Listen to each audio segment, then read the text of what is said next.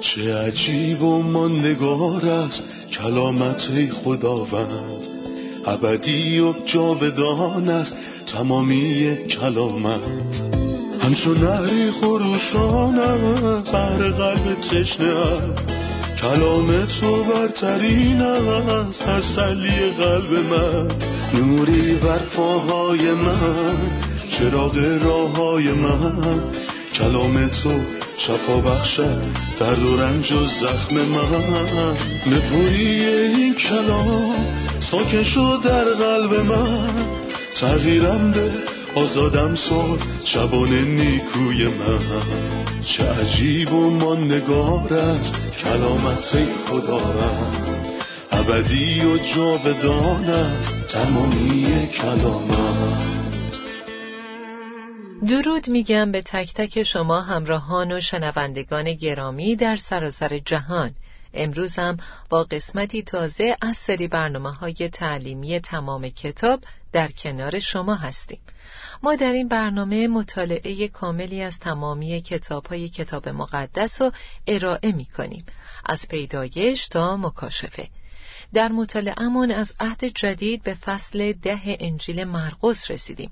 تشویقتون میکنم در سایه ما رو از قسمت‌های قبل گوش کنید و این برنامه رو با دوستان و عزیزانتون به اشتراک بگذارید.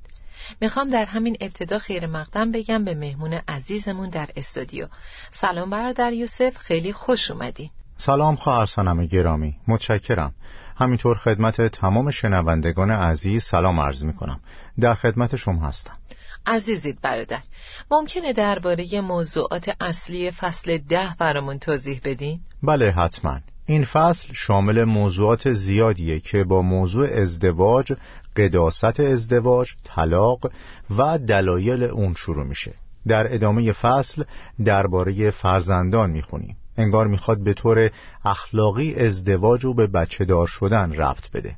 بعد درباره مرد جوان دولتمندی میخونیم که از مسیح درباره چگونگی به ارث بردن حیات جاودانی پرسید.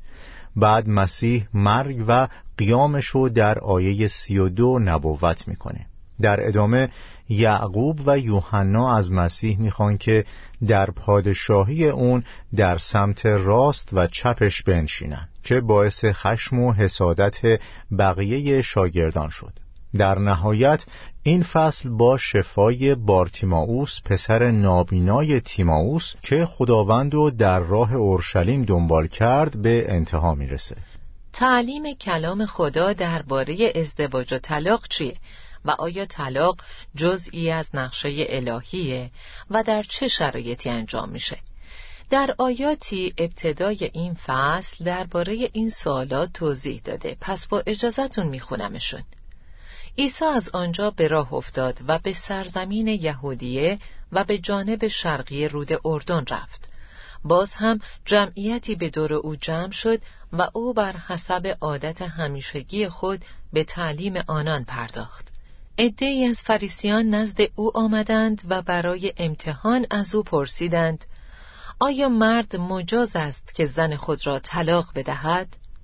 عیسی در جواب از آنها پرسید: موسی در این باره چه دستوری داده است؟ آنها جواب دادند: موسی اجازه داده است که مرد با دادن طلاقنامه به زن خود از او جدا شود. عیسی به ایشان فرمود: به خاطر سنگدلی شما بود که موسی این اجازه را به شما داد، وگرنه خدا از اول خلقت انسان را به صورت مرد و زن آفرید. به این دلیل مرد پدر و مادر خود را ترک می کند و به زن خود می پیوندد و این دو یک تن واحد می شوند. یعنی دیگر آنها دو نفر نیستند بلکه یک تن می باشند. آنچه را خدا به هم پیوسته است انسان نباید جدا سازد. در منزل شاگردان باز هم درباره این موضوع از عیسی سؤال کردند. او به ایشان فرمود: هر که زن خود را طلاق دهد و با زنی دیگر ازدواج کند نسبت به زن خود مرتکب زنا شده است. همینطور اگر زنی از شوهر خود جدا شود و با مرد دیگری ازدواج کند مرتکب زنا شده است. با توجه به این آیات تعریف کلام خدا از ازدواج رو برامون بگین. ازدواج اتحادی بین مرد و زنه و این اتحاد برای تمام عمرشونه تا حدی که اونها در نظر خدا یک تن میشن. کلام میفرماید آنچه را خدا به هم پیوسته است انسان نباید جدا سازد. بنابراین اتحادی بین یک مرد و یک زنه و هیچ مجالی برای چند همسری بودن در کلام خدا وجود نداره و همینطور برای همجنسگرایی که امروز شایع شده. یک مرد و یک زن، تعداد همینه. و در خصوص جنسیت، یک مرد و یک مرد یا یک زن و یک زن نیست، فقط یک مرد و یک زن. در کلام میخونیم از اول خلقت انسان را به صورت مرد و زن آفرید. خب پس طلاق دیگه چرا؟ طلاق فقط در صورت زنا امکان پذیره، چون اگه زنا اتفاق بیفته قداست رابطه بین مرد و زن از بین میره. فقط در این صورت میشه طلاق داد. به هر دلیل دیگه‌ای که مورد موافقت بعضی از رهبران مذهبی یا حکم دادگاه باشه یا نباشه، همش پیش خدا غیر معتبره. قاضی که من و تمام قضات و حاکمان و علمای دینی در مقابلش می ایستن این دستور رو داده. خدا اجازه طلاق نمیده مگه به علت زنا.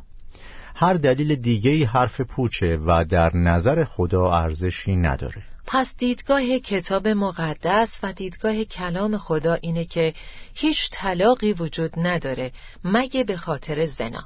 و می‌فرماید آنچه را خدا به هم پیوسته است انسان نباید جدا سازد. دقیقاً.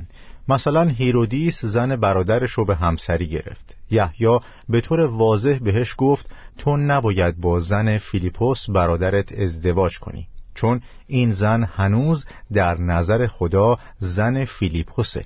در آیه چهارده می‌فرماید وقتی عیسی این را دید ناراحت شده به شاگردان فرمود بگذارید بچه ها نزد من بیایند، مانع آنها نشوید، چون پادشاهی خدا به چنین کسانی تعلق دارد. معنی پادشاهی خدا به چنین کسانی تعلق دارد چیه؟ این آیه در مورد زمانیه که والدین بچه هاشونو آوردن تا مسیح برکتشون بده و شاگردان نذاشتن و والدین و بچه ها رو رد کردن. این کار عیسی رو ناراحت کرد و کلام خدا می‌فرماید وقتی عیسی این را دید ناراحت شده به شاگردان فرمود بگذارید بچه ها نزد من بیایند. در حقیقت خدا بچه ها رو میپذیره. در اینجا مسیح بچه ها رو پذیرفت و دربارشون گفت چنین کسانی، یعنی اگه پیرمردی روح بچه ها و خردسالان رو داشته باشه پذیرفته میشه، چون خدا فروتنان رو میپذیره.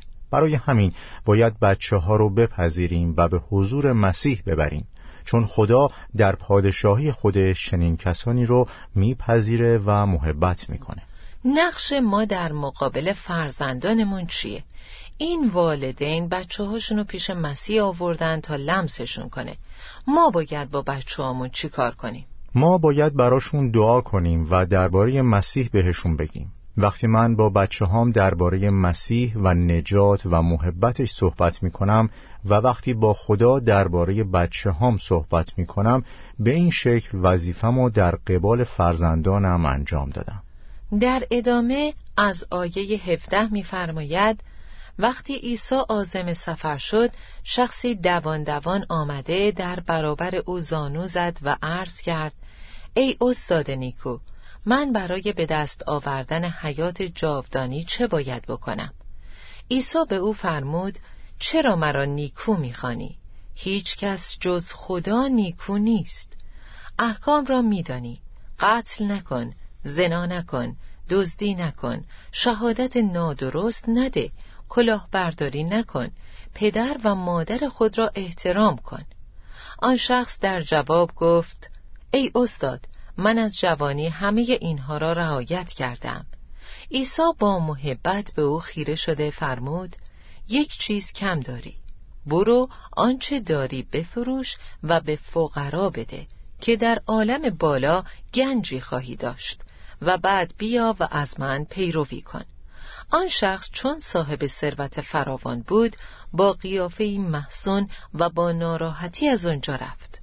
وقتی مسیح گفت چرا مرا نیکو می‌خوانی؟ هیچ کس جز خدا نیکو نیست.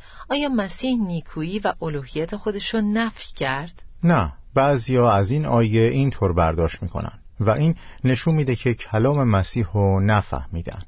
مثلا وقتی انجیل یوحنا فصل ده رو میخونیم، مسیح میفرماید من شبان نیکو هستم. بنابراین مسیح در آیات یازده و چهارده فصل ده دو بار به طور واضح بیان میکنه که شبان نیکوست. پس نیکویی خودش رو نقض نمیکنه، بلکه نیکویی انسان رو نقض میکنه. همینطور مسیح الوهیت خودش رو نقض نمیکنه، بلکه نیکویی انسانو. برای همین این مرد جوان با روش غلطی اومد. من برای به دست آوردن حیات جاودانی چه باید بکنم؟ مسیح اول بهش گفت چرا مرا نیکو میخوانی؟ اگه فکر میکنی من صرفاً یه انسانم، بدون که هیچ انسانی نیکو نیست. پس نیکویی انسانو نقض کرد. مورد دوم، میخوای عمل کنی؟ قادر به انجامش نیستی. و من اینجا نیستم که درباره این حرف بزنم، چون شریعت قبل از من اومده. شریعت به واسطه موسی داده شد. اگه میخوای انجامش بدی، برگرد به شریعت و اون بهت میگه چی کار کنی. واضحه که مسیح هزار و پانصد سال بعد از شریعت اومد، بعد از اثبات این که همه انسانها در کفه ترازو بالا میروند و هیچ کس قادر به عادل شدن از طریق شریعت نیست. تعریف حیات جاودانی چیه؟ حیات جاودانی بر طبق عهد عتیق زندگی تحت پادشاهی مسیحه. دو بار در عهد عتیق اینو میبینیم، یکی در مزمور صد و سی و سه آیه سه و یکی در دانیال دوازده آیه دو که هر دو درباره سلطنت مسیح و سکوت برادران با هم صحبت میکنن. مزمور صد و سی و سه میگه اینک چه خوش و چه دلپسند است که برادران به یکدلی با هم به سر برند، زیرا آنجا خداوند برکت خود را امر فرموده است، حیات را تا ابدالآباد. این سلطنت مسیحه. و در دانیال دوازده می‌فرماید بسیاری از آنانی که مرده اند زنده می‌شوند، بعضی برای حیات جاودانی و برخی برای خجالت و رسوایی ابدی. اینجا هم درباره سلطنت مسیح روی زمین میخونیم. پس حیات ابدی طبق مفهوم اناجیل هم نظر متی، مرقس و لوقا درباره این نوع زندگی بهمون میگه. نوعی زندگی در سلطنت هزار ساله و مرد جوان هم درباره همین زندگی میپرسه. من میخوام وارد این حیات بشم، چی کار باید بکنم؟ نوعی زندگی در سلطنت هزاره. اما وقتی سراغ انجیل یوحنا و عهد جدید میریم، درباره یه مفهوم بالاتر و بهتر از حیات جاودانی که همانند نوع حیات خداست میخونیم و این یه هدیه است که از الان خدا عطا میکنه.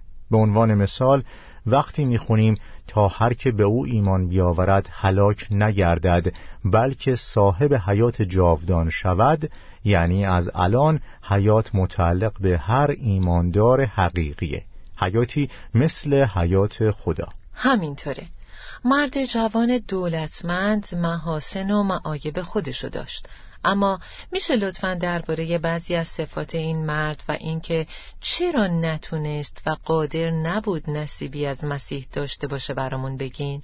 چه چیزی مانعش میشد؟ در انجیل مرقس به طور خاص از جمله استفاده شده که در اناجیل دیگه به چشم نمیخوره. عیسی با محبت به او خیره شده فرمود. چرا با محبت؟ چون در واقع صفات زیبایی در وجود اون مرد بود.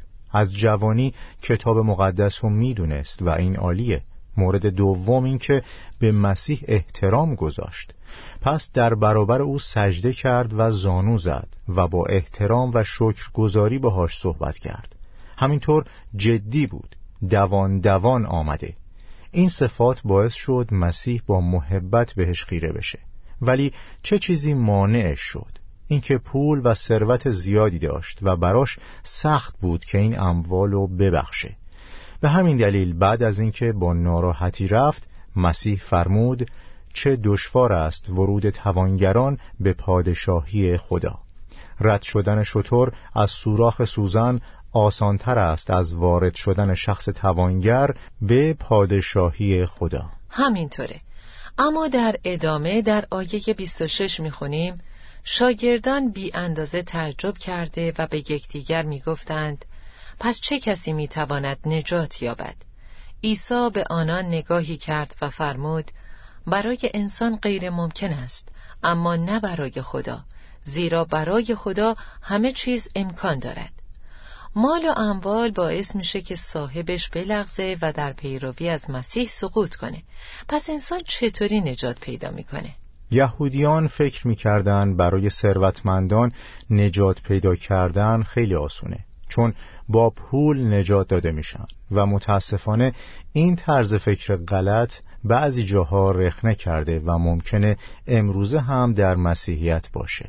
آیا تو میتونی بخششو بخری؟ فکر میکردن میتونن بخرن. شما هر چیزی رو میتونی تو این دنیا بخرید و بعضیا فکر میکنن که میتونن خوشبختی ابدی رو هم بخرن، اما نه. در حقیقت مال و اموال میتونه بازدارنده باشه. به همین دلیل شاگردان خیلی تعجب کردند که مسیح اینو گفت.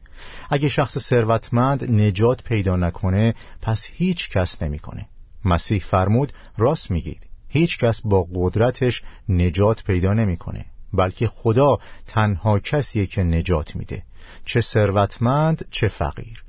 مسیح در لوقا هجده به این موضوع اشاره کرده. بعد در لوقا نوزده درباره زکا میخونیم. او ثروتمند بود و خداوند نجاتش داد. مسیح گفت امروز رستگاری به این خانه روی آورده است. از آیه بیست و هشت تا آیه سی و یک میفرماید پتروس در جواب عیسی شروع به صحبت کرده گفت ببین ما از همه چیز خود دست کشیده و پیرو تو شده ایم. مسیح چه جوابی داد؟ خداوند خیلی جدی بهش جواب داد.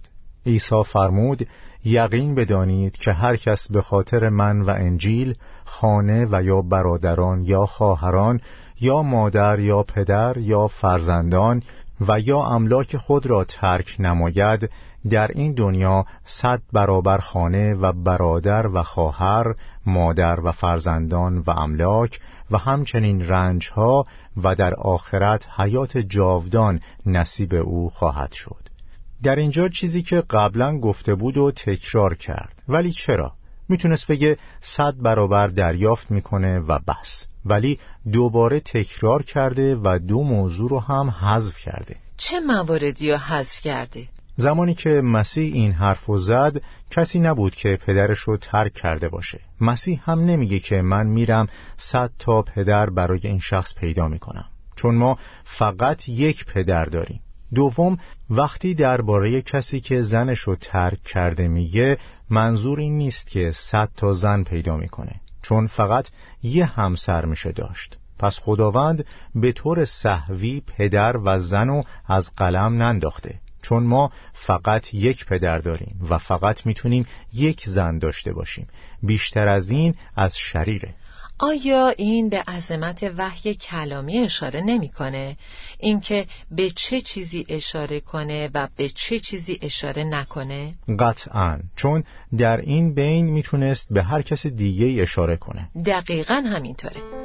برادر یوسف، بریم برای استراحتی کوتاه و زود با ادامه درس برمیگردیم.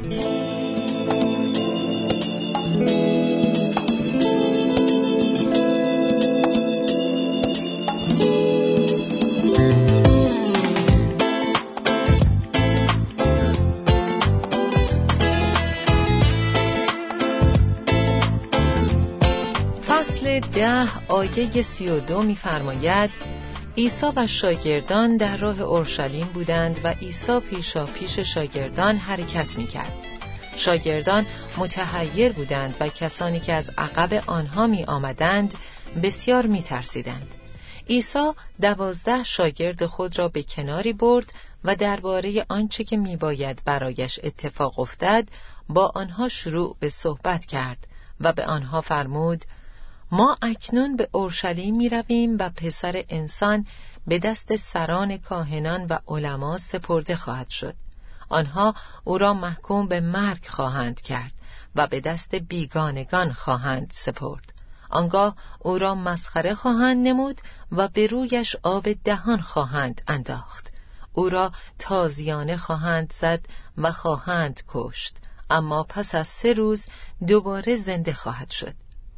در این آیات می‌بینیم که عیسی مرگ و قیامش را نبوت می‌کنه. در فصل نه هم اینو دیدیم. مورد تازه‌ای که در فصل ده می‌بینیم چیه؟ مسیح درباره مرگ و قیامش در فصل هشت و نه صحبت کرده و اینجا در فصل ده برای بار سوم به این موضوع اشاره می‌کنه.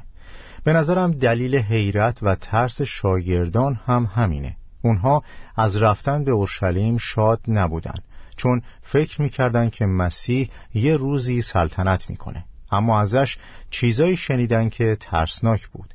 خبر اینه که ترکشون میکنه. پس تعجب کردند و خداوند برای بار سوم این خبر رو داد، اما دو مورد رو اضافه کرد. اول مشخص کرد که این حادثه در شهر اورشلیم میفته و این به همون لوقا سیزده آیه سی و سه رو یادآوری میکنه، زیرا این محال است که نبی در جایی جز اورشلیم بمیرد. مورد دوم به رنج‌های جسمی اشاره کرد، مثل شلاق و تف انداختن، و شلاق‌ها دردآور بودند. شانه‌هایم را با شلاق مانند زمین شخم زده کردند. آب دهان انداختن هم خیلی زجرآوره، چون یه رنج جسمی نیست بلکه رنج روانیه. خداوند به موسی گفت اگر پدرش به روی او آب دهان می‌انداخت آیا برای هفت روز خجل نمی بود؟ چقدر بد و خجالت آوره که یکی روی یکی دیگه آب دهان بندازه. مسیح فرمود و به من آب دهان می انداختن، اعتراضی نکردم. بنابراین در اینجا به شلاق، آب دهان انداختن و کشته شدنش اشاره می کنه و مثل همیشه وقتی به مرگش اشاره می کنه به قیامش هم اشاره می کنه. و اینجا یاد می‌گیریم که مسیح دانای مطلقه. او از پیش زمان مردن و قیام کردنش رو پیشگویی می‌کنه. همینطور به محل مرگ و نحوه رنج کشیدنش اشاره کرده. او کنترل اتفاقات رو در دست داره. مقصود مسیح از این سخنان این بود که در ذهن شنوندگان طرز فکری درباره رنج‌های او و مرگش ایجاد کنه، اما برعکسش اتفاق افتاد. می‌فرماید یعقوب و یوحنا پسران زبدی نزد عیسی آمده گفتند ای استاد، ما می‌خواهیم که آنچه از تو درخواست می‌کنیم برای ما انجام دهی. به ایشان گفت چه می‌خواهید برایتان بکنم؟ آنها جواب دادند به ما اجازه بده تا در جلال تو یکی در دست راست و دیگری در دست چپ تو بنشینیم. آیا مسیح درباره جلالش صحبت کرد یا مرگش؟ در این شیوه از درخواست کردن چی می‌بینیم؟ اونها اول گفتند می‌خواهیم که آنچه که از تو درخواست می‌کنیم برای ما انجام دهی. چرا چیزی که می‌خوای مستقیم نمیگی؟ مثل بچه های کوچیک که وقتی از پدرشون درخواستی دارن میگن بابا یه چیزی میخوام، بگو باشه، عزیزم بگو چی میخوای تا بعد ببینم باهاش موافقم یا نه. خب چی میخواین؟ متاسفانه فکرشون خیلی از فکر مسیح دور بود. اونها میخواستن در دست راست و دست چپش بنشینن. ولی آیا میدونید چه کسانی در دست راست و چپ من خواهند نشست؟ دو دزد. مسیح قبول نکرد و گفت نمیتونید این کارو بکنید. آیا شما میتونید تعمیدی که من گرفتم و بگیرید یا از این پیاله بنوشید؟ گفتن بله میتونیم و بازم نفهمیدن. عیسی فرمود از پیاله‌ای که من مینوشم خواهید نوشید و تعمیدی را که من میگیرم شما هم خواهید گرفت، اما نشستن در دست راست و یا چپ من با من نیست. این به کسانی تعلق دارد که از پیش برایشان تعیین شده است. مسیح درباره مرگ صلیب به عنوان پیاله و تعمید صحبت میکنه. منظور از پیاله و تعمید چیه؟ پیاله بیانگر رنج‌های داخلیه، چون وقتی یه پیاله تلخ می نوشیم از درون اذیت میشیم. تعمید هم مثل قرار دادن لباس در دیگ رنگرزیه، پس رنج‌های بیرونی رو به تصویر میکشه و تعمید نمایانگر رنج‌های بیرونی و پیاله نمایانگر رنج‌های درونیه و مسیح نصیب بزرگی در رنج‌های بیرونی جسمی و رنج‌های درونی روانی داشت. بقیه شاگردان از درخواست این دو شاگرد عصبانی شدند و خداوند بهشون در آیه چهل و پنج جواب داد: چون پسر انسان نیامده است تا خدمت کرده شود، بلکه تا به دیگران خدمت کند و جان خود را در راه بسیاری فدا سازد. نظر شما چیه؟ حقیقتاً وحی کلامی دقیق و عظیمه. اول از همه میگه چون پسر انسان نیامده است تا خدمت کرده شود، بلکه تا به دیگران خدمت کند. این فصل یک تا ده انجیل مرقس رو به تصویر میکشه و جان خود را در راه بسیاری فدا سازد. از فصل یازده تا شانزده انجیل مرقس رو به تصویر میکشه و من الهام کلامی رو در جمله و جان خود را در راه بسیاری فدا سازد میبینم. مسیح در اینجا نمیگه که برای همه، بلکه جانش رو در راه بسیاری فدا میکنه و وقتی میگه برای همه منظورش کفاره است و جایی که میگه در راه بسیاری مقصود جایگزینیه، چرا که مسیح جایگزین همه مردم نبود، بلکه فقط جایگزین ایمانداران شد. برای همین در اینجا میخونیم در راه بسیاری. ممنونم. فقط یه قسمت دیگه از این فصل مونده که مربوط به شفای بارتیماؤس نابیناست. اگه میشه درباره این معجزه و درسایی که ازش میگیریم برامون توضیح بدیم. این مرد فقیر و نابینا بود، یعنی دو تا بدبختی داشت و شنیده بود که عیسی ناصری در حال رد شدنه. اون تا جایی که میتونست به بلندی زار زد و نمیگفت عیسی ناصری، بلکه عیسی پسر داوود. ایمان این مرد نابینا بی ایمانی ناظرین رو برای بار دوم ثابت میکنه، چون اونها پسر داوود رو در مسیح ندیدن، اما این نابینا در مسیح پسر داوود رو دید و تا میتونست با صدای بلند گریه و زاری کرد.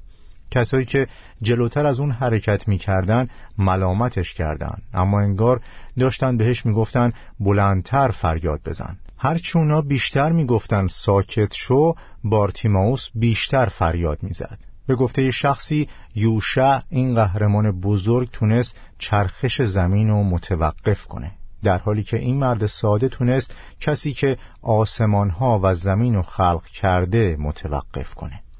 مسیح ازش پرسید چی میخوای؟ عرض کرد ای استاد، میخواهم بار دیگر بینا شوم. پس خداوند بهش نعمت بینایی رو عطا کرد و او از پی خداوند به راه افتاد. ممنونم برادر یوسف. به انتهای این برنامه رسیدیم. خداوند برکتتون بده. این قسمت رو با عزیزان همراه مرور میکنیم. ما در رنج‌های مسیح پیاله و تعمید رو دیدیم و فهمیدیم که پیاله به رنج‌های درونی و تعمید به رنج‌های بیرونی اشاره میکنه و مسیح به خاطر ما از درون و بیرون رنج کشید. فهمیدیم که وظیفه والدین در قبال بچه‌هاشون اینه که براشون دعا کنن و بهشون درباره مسیح، نجات و محبتش بگن و به عنوان والدین ما باید در مورد فرزندانمون با خدا صحبت کنیم. دیدیم که مفهوم حیات جاودانی در عهد عتیق یه شیوه زندگی تحت سلطنت مسیح موعوده، تحت سلطنت هزار ساله. اما معنی حیات جاودانی در عهد جدید زندگی الهیه. ممنونم برادر یوسف. خداوند برکتتون بده. خداوند به همه ما برکت بده. آمین. عزیزان، شما رو با این مطلب که خطاب به رهبران قومه به خدا میسپارم. خطاب به کسانی که به قوم خداوند خدمت میکنن میفرماید: عیسی ایشان را نزد خود خواند و فرمود: می دانید که در بین ملل کسانی که فرمانروا محسوب می شوند بر زیر دستان خود فرمانروایی می کنند و رهبرانشان نیز بر آنها ریاست می نمایند.